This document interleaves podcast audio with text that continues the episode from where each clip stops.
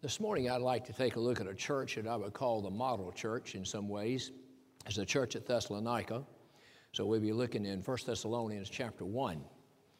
Uh, the church at Thessalonica, being in the city of Thessalonica, of course, um, was first visited by the Apostle Paul that we read about in the 17th chapter of the book of Acts. And I'd like to go there in the beginning because we can learn some lessons about how churches are to be constituted or organized and how they were in that day, and I believe how they should be even today in which we live. Now, we find that the city of Thessalonica was about 100 miles from where Paul and them had been previously, which was in Macedonia. Uh, it's located in the country of Greece. Uh, it's one of two cities that you can visit today uh, that existed back in the days of Paul. Just a few locations like that are, are still uh, you know, where you can go and see the very city and the very location. Of course, much has changed. And uh, Thessalonica was one of those. Uh, it's also one of two um, churches that the Apostle Paul wrote letters to, that he wrote two to. Uh, Paul wrote nine letters to seven churches. And those seven churches, the church at Corinth, the church at Thessalonica, received two letters. So he wrote nine altogether. Now, as we come to Acts chapter 17, we find that Paul and them have uh, arrived at Thessalonica. And the Bible tells us, as Paul's manner was, he went into the synagogue of the Jews. In that day, there was probably about 200,000 people that lived in the city. Today is about 300,000. That day was about 200,000 that lived there. And we find that there was a, a majority of the people lived there were Greeks. Uh, then the next uh, most populous people were Romans. And then there were a few very devout, dedicated Jewish people that lived there. And Paul, as his manner was, went into the Jewish synagogue. Now, if you study Paul's manner of preaching, you will find that when he first preached to Gentiles, he approached it different than he did when he preached to Jews. The Gentiles did not have the scriptures, they did not have the oracles of God. So Paul usually began with the subject of creation when he spoke to the Gentiles. But when he spoke to the Jewish people, he began in the Old Testament scriptures and we preached the Lord Jesus Christ because they had the Old Testament scriptures and they were familiar with the passages that Paul, should be in any way, that Paul would bring to their attention. So on this occasion here, once they arrive at, here at Thessalonica, uh, Paul feels like no doubt he could find a friendly congregation immediately with those Jewish people in the Jewish synagogue. Now, he's going to reason with them, the Bible says, out of the scriptures three Sabbath days in a row. When we look at the time period that Paul spends here with this church, now there is no church at this point. Now remember when Paul and Timothy, and uh, in his first letter, you'll find a man by the name of Silvanus, but also Silas was with Paul. You're going to find uh, when they get there, there is no church. And no church has been established, no gospel has been preached at this particular city. But there's going to be one shortly. And uh, this church is going to be organized in about a month's worth of labor. Now, that would seem incredibly short to us today. Uh, the churches that I'm aware of and been acquainted with and had some experience with uh, in my lifetime to organize and constitute, it usually is after months, sometimes a year, two years, even maybe three years of activity and labor. But this church is going to be organized in about four weeks of intense labor by the Apostle Paul. Now remember, he is the apostle, and God has sent him there. God has opened this door of opportunity. Now, we believe as primitive Baptists that we should seek in uh, the Lord's opening of doors for us if we're going to labor. Uh, about 25 years ago, God opened up a door in the Philippines. Uh, some Filipinos down there had come in contact with us, and they come to understand the truth of the doctrine of the Bible contacted one of our ministers, and they set up a meeting. And we had some ministers who were willing to travel by faith and to travel to the Philippines to see these people and preach to them. And since that time, there's been multitudes of churches, Primitive Baptist churches, organized, constituted in the Philippines. We have Primitive Baptist churches in India. We have Primitive Baptist churches in Africa. They were all started in the same manner, in the same way. A committee didn't send them. A board of directors didn't send them. Some man made organization didn't send them. It was the Lord opening the door by the Spirit of God, impressing men of God to walk by faith and travel by faith and impressing the people of God, individuals and churches, to support them financially so they can make this trip. There are no funds anywhere set aside by the primitive Baptists for these type of activities. We believe the Lord is in the arrangements. If the Lord is in the matter, a way will be made for the men to make these trips. And so numerous ministers here in the States over the years have been to these different locations, not only to get these churches going and started, but to go back and to re, uh, you know, say, confirm the things that they had taught them in the past and to see how they were doing in, in much labor for a good number of time, probably not lasting 25 years. Uh, this is what Paul and them are doing. They get to this place and they uh, go to the synagogue of the Jews. There is no church. Once again, I want to emphasize that. And so, for three Sabbath days continually, we find where Paul is uh, laboring here, starting off with the Jewish people. Now it says he reasoned with them out of the scriptures. That word reason here means he discussed with them the things of the scriptures. He had the Old Testament scriptures now, not the New Testament. All these guys the Old Testament scriptures, but he reasons with them, and that word reason literally means to have a kind of a question answer session or a dialogue. That's how it begins. Then it says opening and alleging from the scriptures. That word opening there uh, means to explain. Uh, opening and alleging means to set forth side by side. In other words, he's doing what he tells Timothy to do in 2 Timothy 2.15 when he says, Study to show thyself approved unto God, a workman that need not be ashamed, rightly dividing the word of truth. God's word is not written like a novel. God's word is not written like some school book or some book you go to the library and check out or to the bookstore and buy. It's written in a manner and way where it has to be studied very carefully. Paul himself said in 2 Timothy 2 7 to the young minister Timothy, Consider what I say, and the Lord give thee understanding. Now, if the apostle realized that he just could not drill in understanding even to a man like Timothy, the same applies today. All I can do is get people to consider what I say and ask and pray that the Lord would give them understanding. Now, that word opening is the same word used in Luke 24 after the resurrection of Christ when he was on the Damascus, excuse me, the road to Emmaus. And on this road, he joins up with two. And we'll just fast forward to the end of this chapter. And the last thing we find the Lord doing is he's taking the Old Testament scriptures and opening those scriptures and giving them understanding things concerning himself. That word opening there, uh, very important word. So he's opening and alleging. He's explaining, but he's explaining it by reading the scriptures, comparing the scriptures, putting them side by side to rightly divide it, like I tried to do this morning with our prayer verse uh, there in 1 uh, John 4 9 and also in the eighth chapter of the book of Proverbs. So here's Paul's manner, here's Paul's approach. He's going to do this in less than a month's time. And we're going to find after he does this that the scriptures teach us that many of the Jewish people, let me go ahead and say this. After he does this, uh, he says, And then that I have preached unto you how that Christ hath suffered and that he has arisen.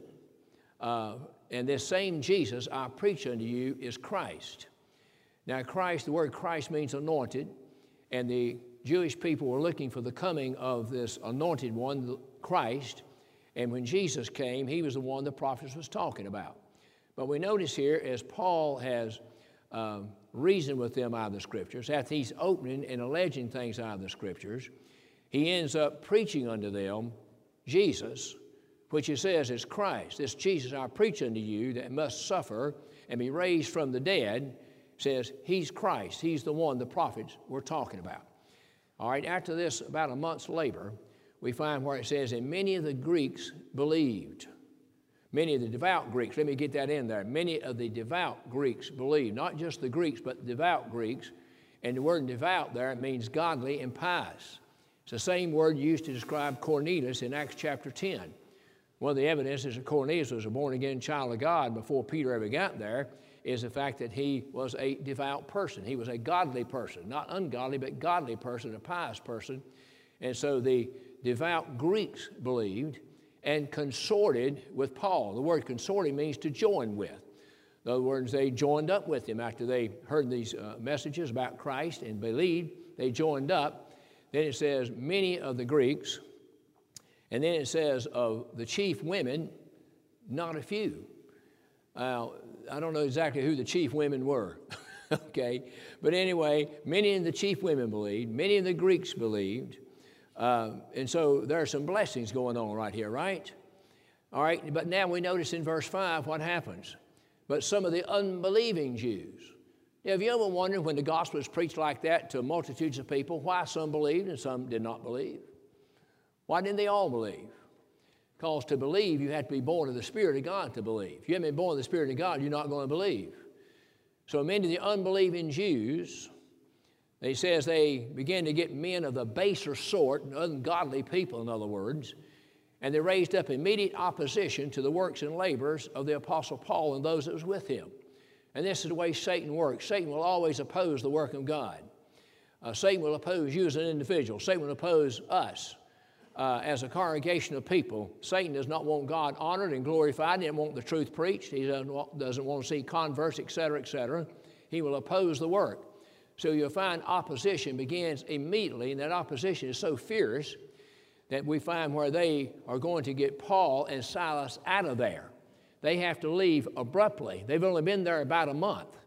But during that month, they've had God open the door, God blessing them to preach, God making their efforts and labors fruitful and bless them, and Satan arises up and begins to attack them and persecute them and cause all kind of problems there. And they said these men, talking about Paul and them, have turned the world upside down.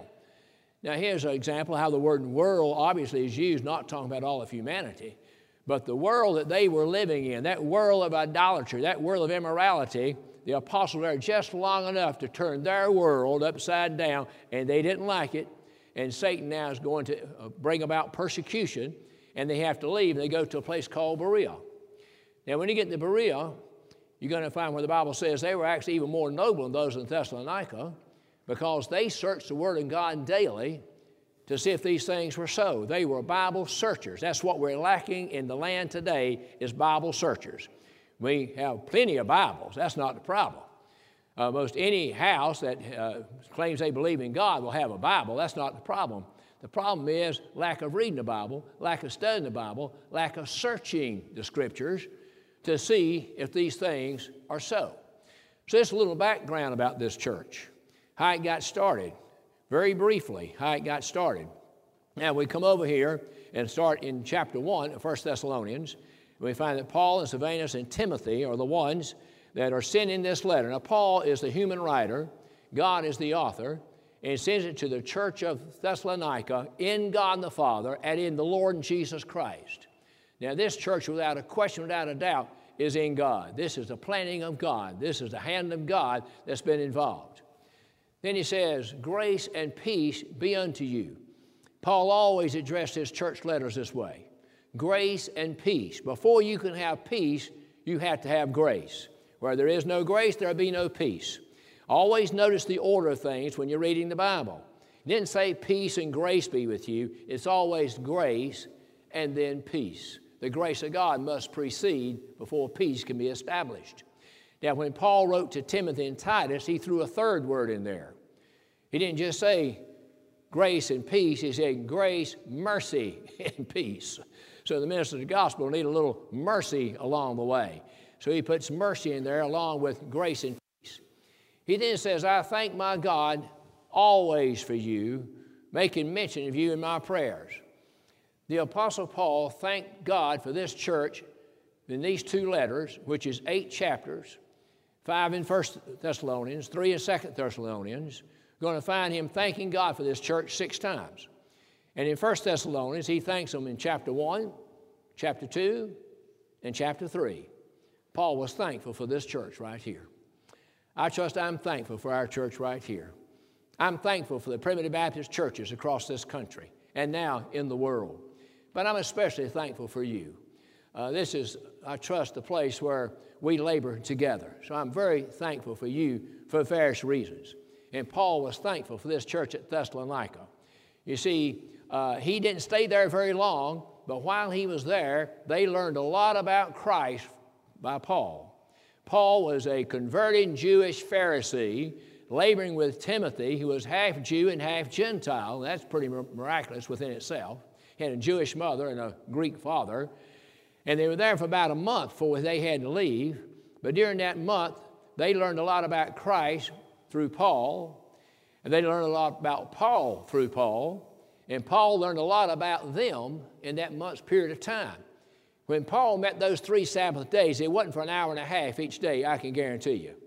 It was a full day on that Sabbath day of Paul uh, discussing these things, reasoning these things, opening these things, alleging these things from the Old Testament scriptures concerning the Lord Jesus Christ, his sufferings, his resurrection, and proving that the very Jesus he preached was Christ. It was an all day affair, not an hour and a half, I can assure you that. So he thanks God for them. And then he mentions three things that he observed in their life. He says, remembering without ceasing. Now, notice these two things. I prayed, I thank God for you always, making mention of you in my prayers, remembering without ceasing your work of faith, your labor of love, and your patience of hope. You got three well known words, should be well known to the Bible reader and student. You got faith, you got hope, and you got love. Now I turn over here to the book of 1 Corinthians, chapter 13. I read an entire chapter devoted to the subject of charity. And it ends like this Now abideth faith, hope, and charity, and the greatest of these is charity. Now, the word charity means love in motion, love in action, motion, uh, love that is shared. And I've told you this before, I'm going to emphasize it again to you. Modern day translations change that word charity to love. Charity is love, but it's a special kind of love. And when you take the word charity out and replace it with love, it loses its, pack, its impact, it loses its punch. Charity is love that can be felt. Charity is love that can express. Charity is love that's not just in word, but it's in action. And that's what he's teaching here in 1 Corinthians chapter 13. You should be familiar with that chapter. He says, These three abide right now, but he says, The greatest of these is love, because when my life ends, my faith ends, and my hope ends, I now will see God with my eyes, and my hope becomes reality, but love will continue to exist in heaven just like it does right here, you see, except in perfection. So there's three things about this church remembering without ceasing, your labor of love, your work of faith. They labored, they worked. And it says, uh, their patience of hope. The word patient means in continuance, it means endurance. This hope that they had, uh, they lived on this hope day by day by day by day, you see. And so this is how Paul has, uh, sees this church, how, what Paul has learned about this church. And then we come to verse 4. And he says, Knowing, brethren, beloved. If you read 1st and 2nd Thessalonians, eight chapters, and keep count and track it, you'll find that Paul uses the word brother or brethren 28 times. He's writing to family. He's writing to the church made up of the Lord's people, which are his family. That's pretty amazing to me. 28 times in these eight chapters. I can read these eight chapters in 10 minutes. I can read these eight chapters in 10 minutes. And in reading those, these eight chapters in 10 minutes, I'm going to read the word brother or brethren 28 times. 19 in 1 Thessalonians, 9 times in 2 Thessalonians. Paul must have loved these folks pretty good. Uh, he, he had kinship established here with the people here at Thessalonica, you see. So he says, knowing, brethren, beloved. If you in your center reference your Bible there, you'll see the word beloved means beloved of God in election. Knowing, brethren, beloved, your election of God. Now, he said, You are the elect of God. Not all the elect of God was there, just like not all the elect of God is here. You represent just obviously a very, very, very, very, very, very, very small percentage of the family of God here this morning. In fact, the percentage is so low I wouldn't be able to even figure it out. But nevertheless, you represent the family of God, what? As the elect of God. Now, I was reading uh, some writings of this man that uh, a lot of times has a lot of good things to say, one thing and another. And he, he confesses uh, in his writings that election is taught in the Bible but he can't explain it. And he says, his college professor told him, if you try to explain election, you'll lose your mind. If you try to explain it away, you might lose your soul. Well, I'm telling you, I've been studying for 50 years, and I think I still got my mind. You might object to that. You might disagree with that. But I'm telling you, I've been studying for 50 years, and it sure hadn't caused me to lose my mind. In fact, what's helped me to do is to get my mind stable and have the mind of Christ. To lose your mind. Obviously, you can't lose your soul because your soul is resting in the hand of the Lord Jesus Christ. Your soul is in His possession, and no man can pluck you out of His hand. And the Father which gave them to him, you to Him is great and all. Nobody can pluck them out of the Father's hand. Whether you understand or don't understand the doctrine of election, your soul is not at stake. But I want you to understand the doctrine of election, the beauty of the doctrine of election.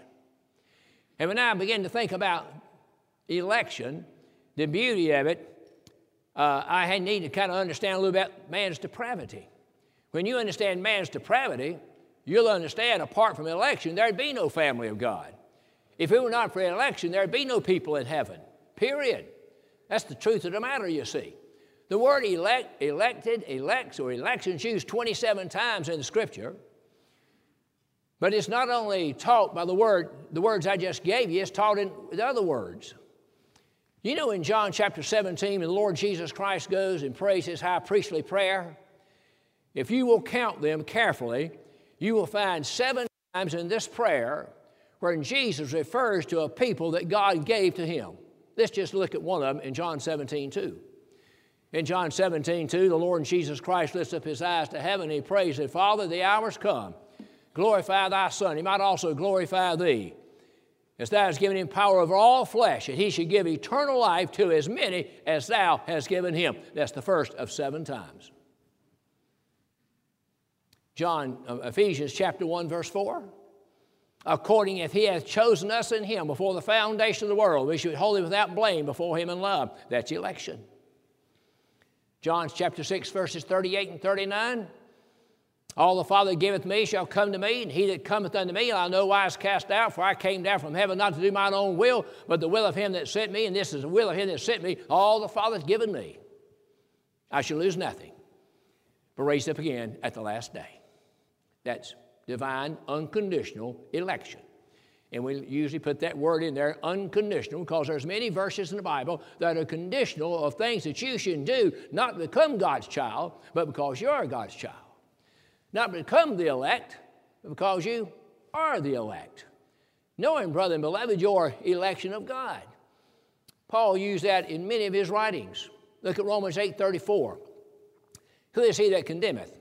It is Christ that died, yea, rather that's risen again, who's on the right hand of God making intercession for us. In verse 33, prior to that, he says, Who can lay anything to the charge of God's elect? Well, read verses 29 and 30.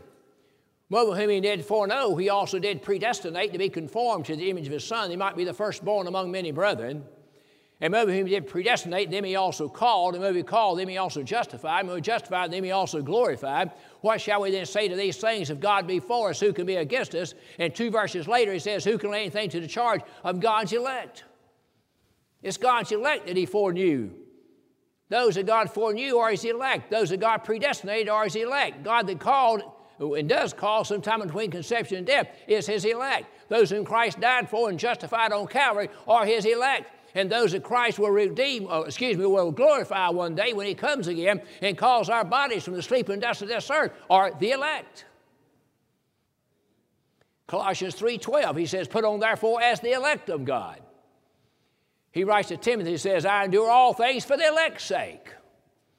That word describes the family of God. There are several phrases in the Bible that describe God's family, but God's family is His family based upon the what God did before time ever began, before the foundation of the world, when God foreknew people, chose a people, elected people, named a people, and gave a people to His Son, the Lord Jesus Christ, that no man can number. No man can number.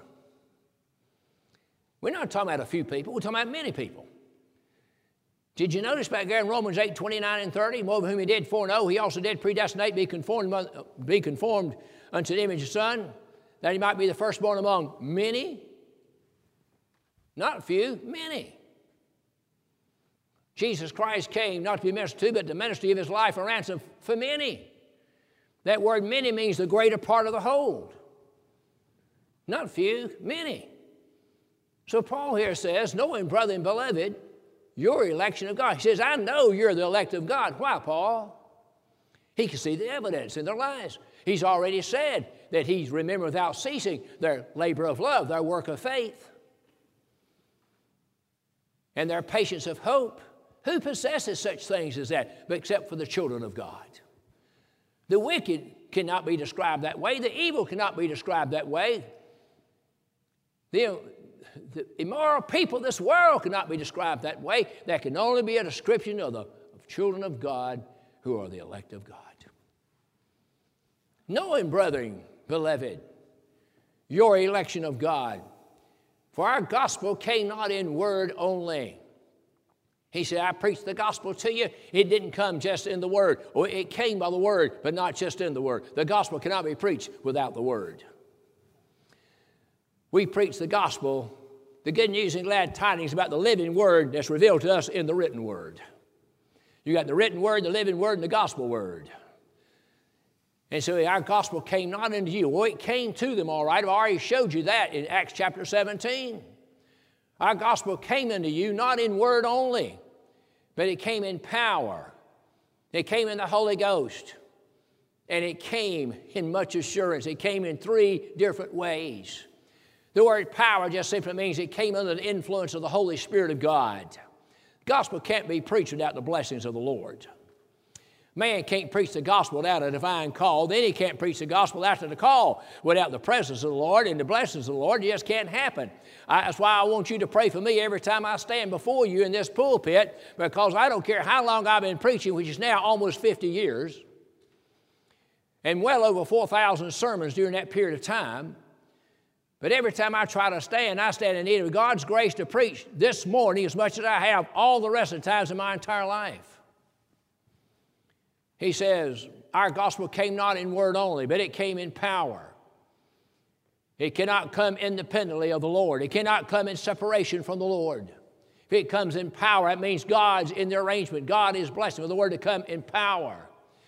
Now let's look over here in the book of Romans 1 15 and 16.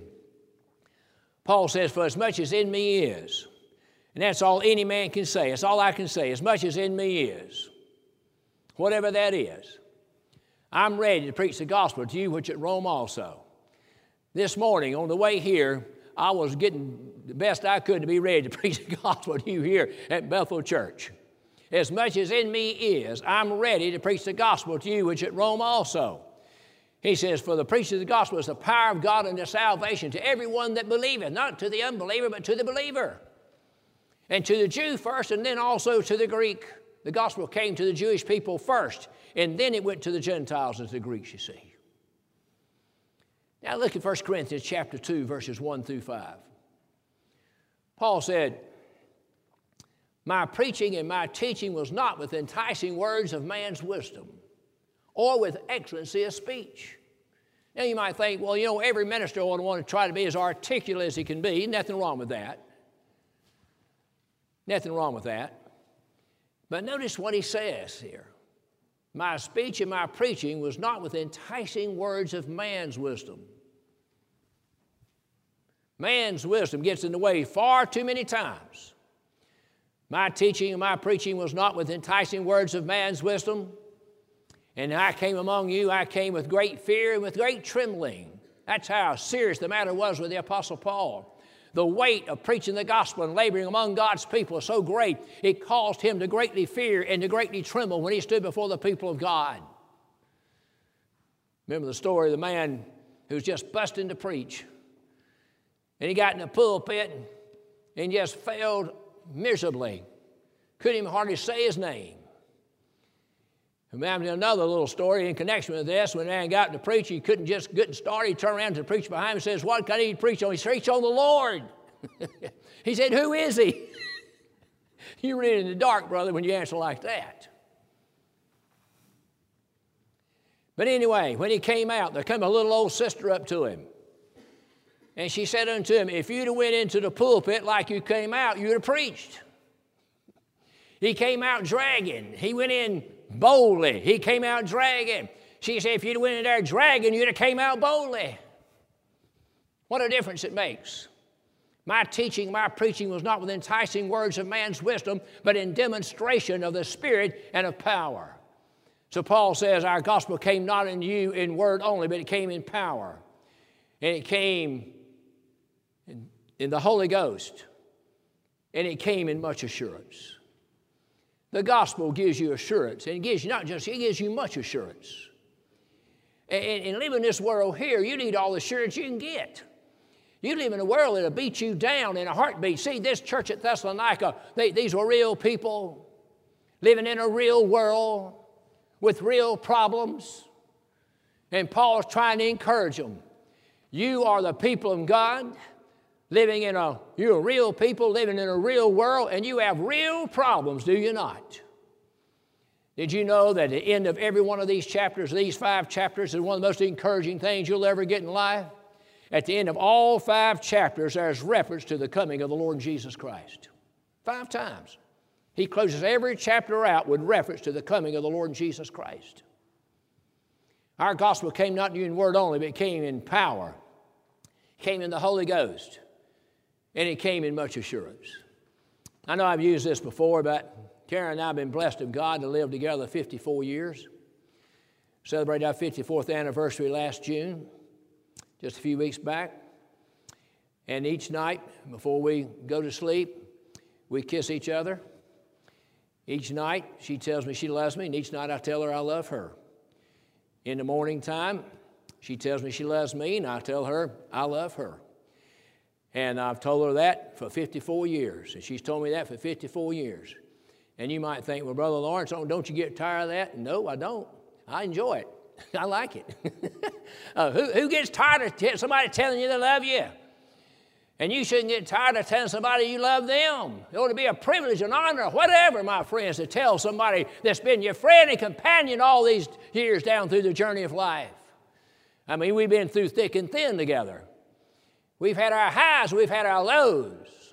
But by the grace of God and the blessings of God, my friends, here we are today. And God has been good, and God has been gracious, and God has been great, and God has been merciful to us all along the way. And so it's just an honor for me to be able to go to sleep at night, but not before I say I love you and kiss her one more time. Our gospel came not in word only, it came in power, the Holy Ghost, and much assurance.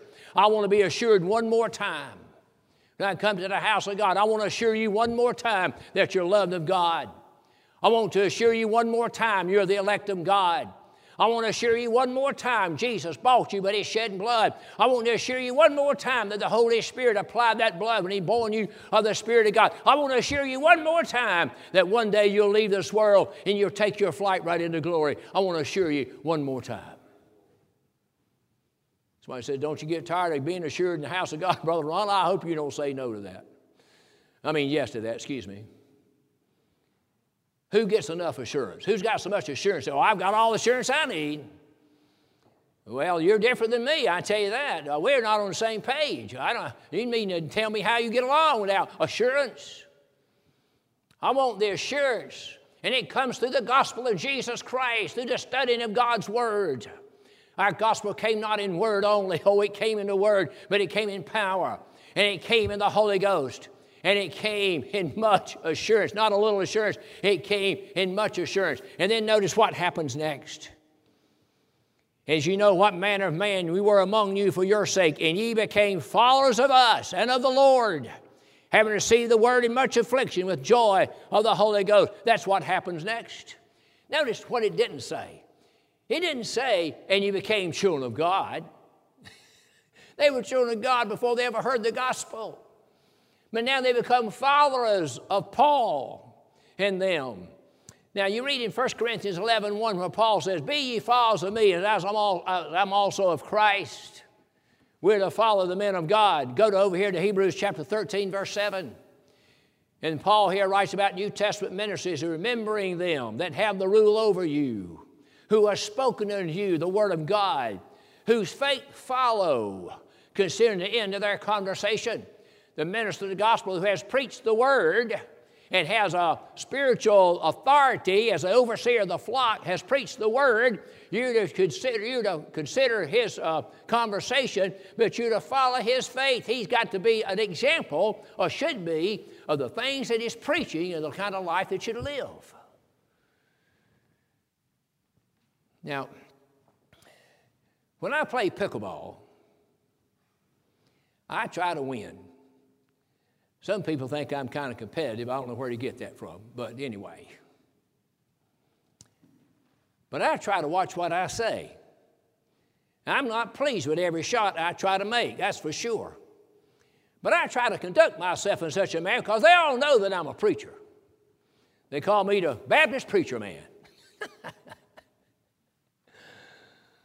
they know that I'm a preacher, and I want to live in such a manner and way, even in a competitive environment, brother, an atmosphere, that maybe one of these days one of them will come here. And right now I got the promise of a husband and wife. It should be showing up most any Sunday.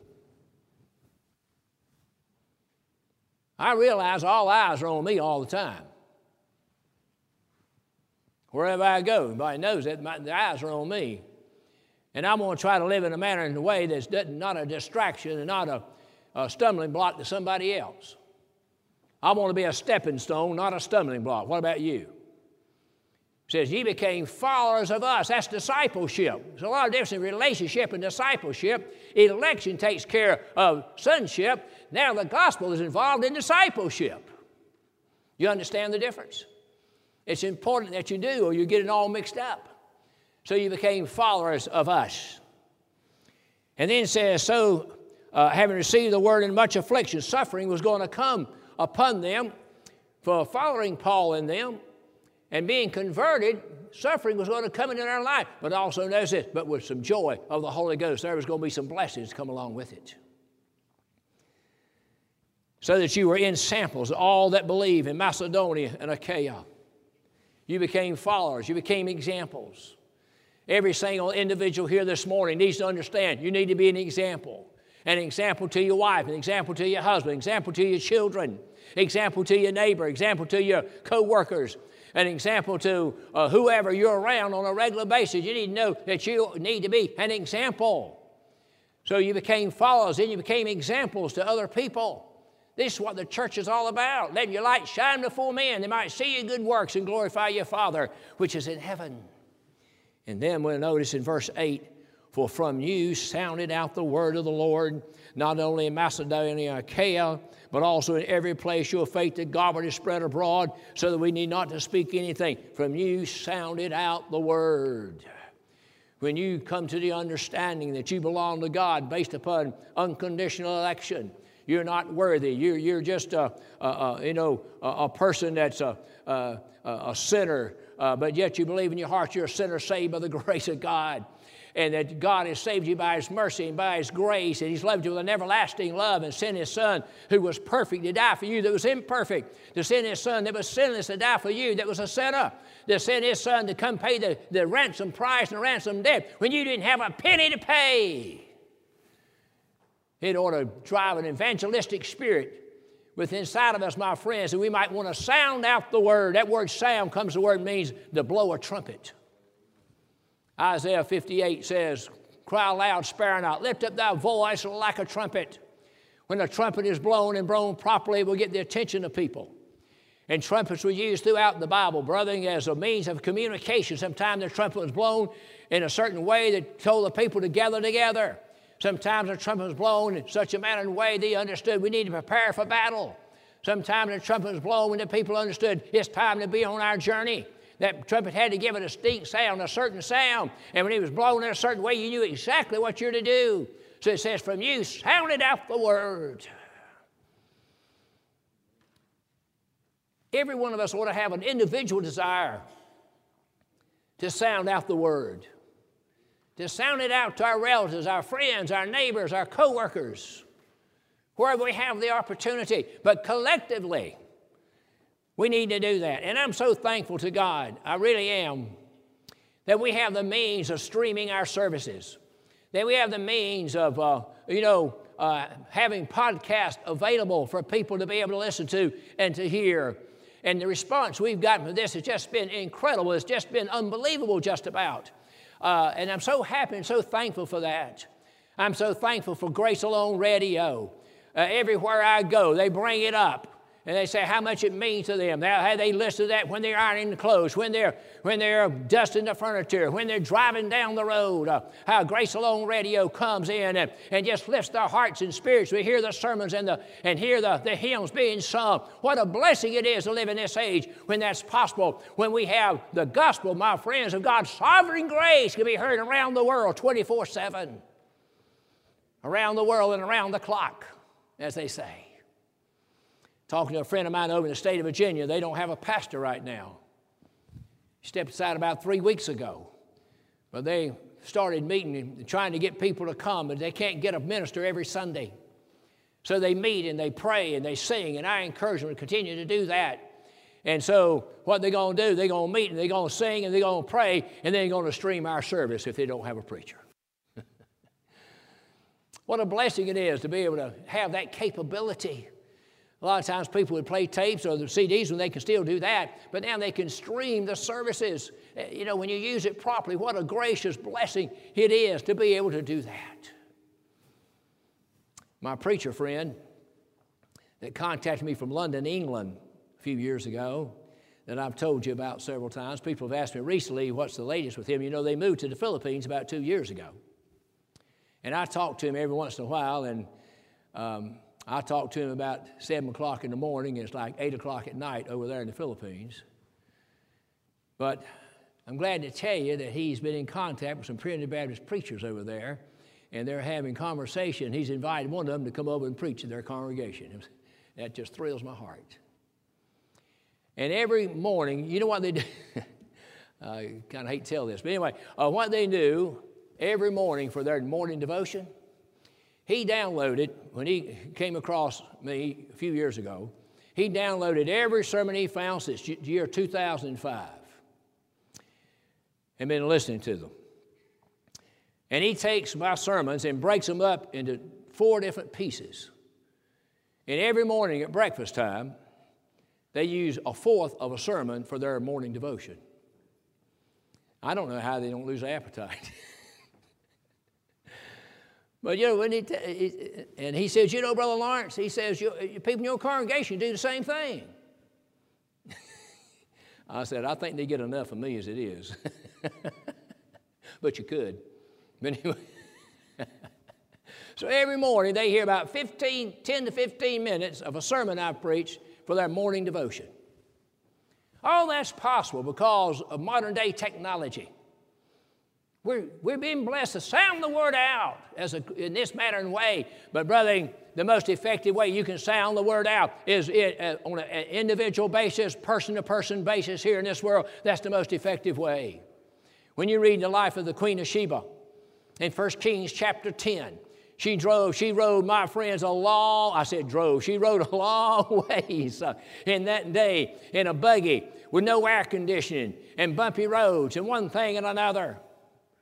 And she traveled many, many, many, many, many miles to go to where uh, King Solomon was at. You know what she said after she got there and seen everything and heard him? She says, The half has not yet been told me.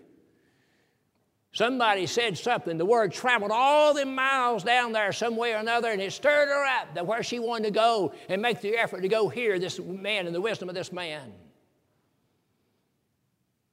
In the fourth chapter of the book of Joshua, we mentioned this a couple weeks ago. Joshua was telling the children of Israel about their deliverance across the Red Sea and then their deliverance across Jordan's River. And he said, These things happen that all the nations of this earth might know about the mighty hand of God. The word was sounding out. Word was sounding out. Are we sounding out the word? Well, I'm thankful we have the capability with the modern day technology to do things I've already mentioned. But, brother, I'm telling you on a personal, individual basis, we need to be having a desire to sound it out, blow the trumpet of the truth of God's sovereign grace again. When you come to Psalms 48 8, it starts off with great is the Lord and great to be praised in, the, in His church, in His kingdom here. But you come down to verse 8, and here's what it says As we have heard, so have we seen. They came to Mount Zion to see. Why they come to see? Because they had heard. Somehow or another, somebody said something, stirred them up, got their curiosity, spiritual curiosity, uh, uh, to a fever pitch, and they came, says, As we have heard, so have we seen. I think about this little lady in the days of the Lord Jesus Christ who had a blood disorder. She had for 12 years. She spent everything she had. was no but the better. That's sad. And not only does she have this affliction, but now she's in poverty. She has nothing, but the Bible says she heard of Jesus. And she thought, well, if I can just get to this man that I've heard of, if I can just touch the hem of his garment, I'll be made whole. And she went to where she thought Jesus was, and she found him, but there's a great crowd of people all around him. But she was determined. And she worked her way through the multitudes of people. She finally got to where Jesus was. And she reached out and touched his garment, just like she had believed. When she did, her affliction was taken away from her, and she was cured. And then she began to try to weave her way back out of the multitude. And the Lord said to his disciples, Who had touched me?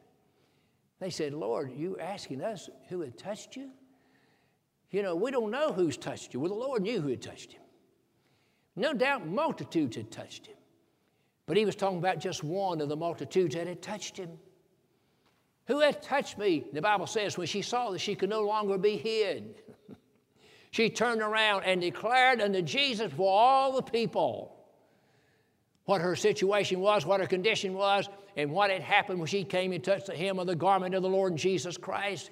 And she was healed of her physical affliction she'd had for 12 years and lost everything she had earned and saved and everything else. She had lost it when she came to Jesus. My friends, the Lord took care of her situation. But what I want to say is look at right here is she said before the Lord and all the people, she told her story.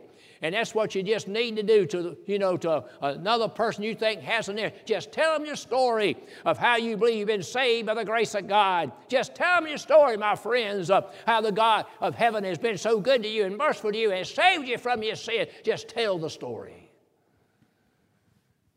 They became followers, they became examples, then they sounded out the word. This is what a New Testament church should be about.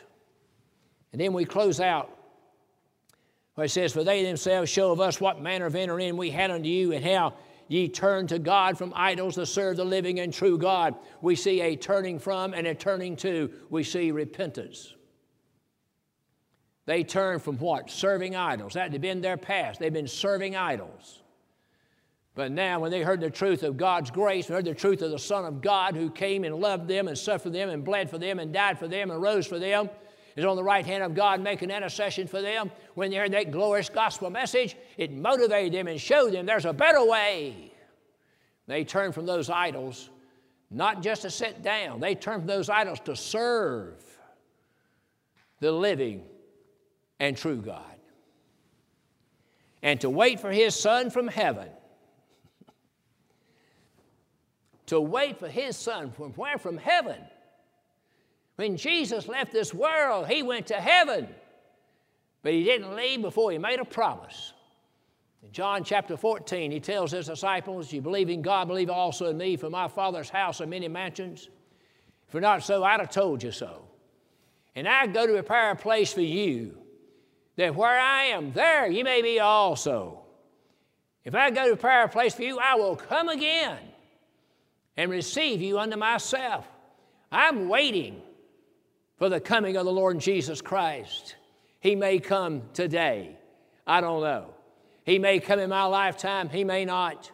But I got to thinking, I don't know who the oldest person here is this morning, but if he comes in their lifetime, he'll have to come in my lifetime. if he comes in the oldest person's lifetime, we're all going to be here when he comes again. Won't that be nice? I won't ask any volunteers to see who's the oldest here this morning. But anyway, uh, if he comes in their lifetime, he'll have to come in my lifetime to wait for his son Jesus from heaven, who hath delivered us from the wrath to come. Brother, there's a wrath coming. And outside God's mercy and grace, we would experience it. You're not only saved to heaven, you're saved from hell. You're not only saved to righteousness, you're saved from wrath. A wrath will come in the second coming of the Lord Jesus Christ on the wicked and the ungodly. And those who have lived the life of being murderers and rapists and robbers and of all kind of ungodly living in this world. They may escape the law of man, but they will not escape the law of God. And wrath will be upon them. But my friends, as the children of God, as God's elect, you have been delivered from the wrath to come. And we're waiting for the Lord from heaven. And you can read all about it in the fourth chapter, beginning verse 13.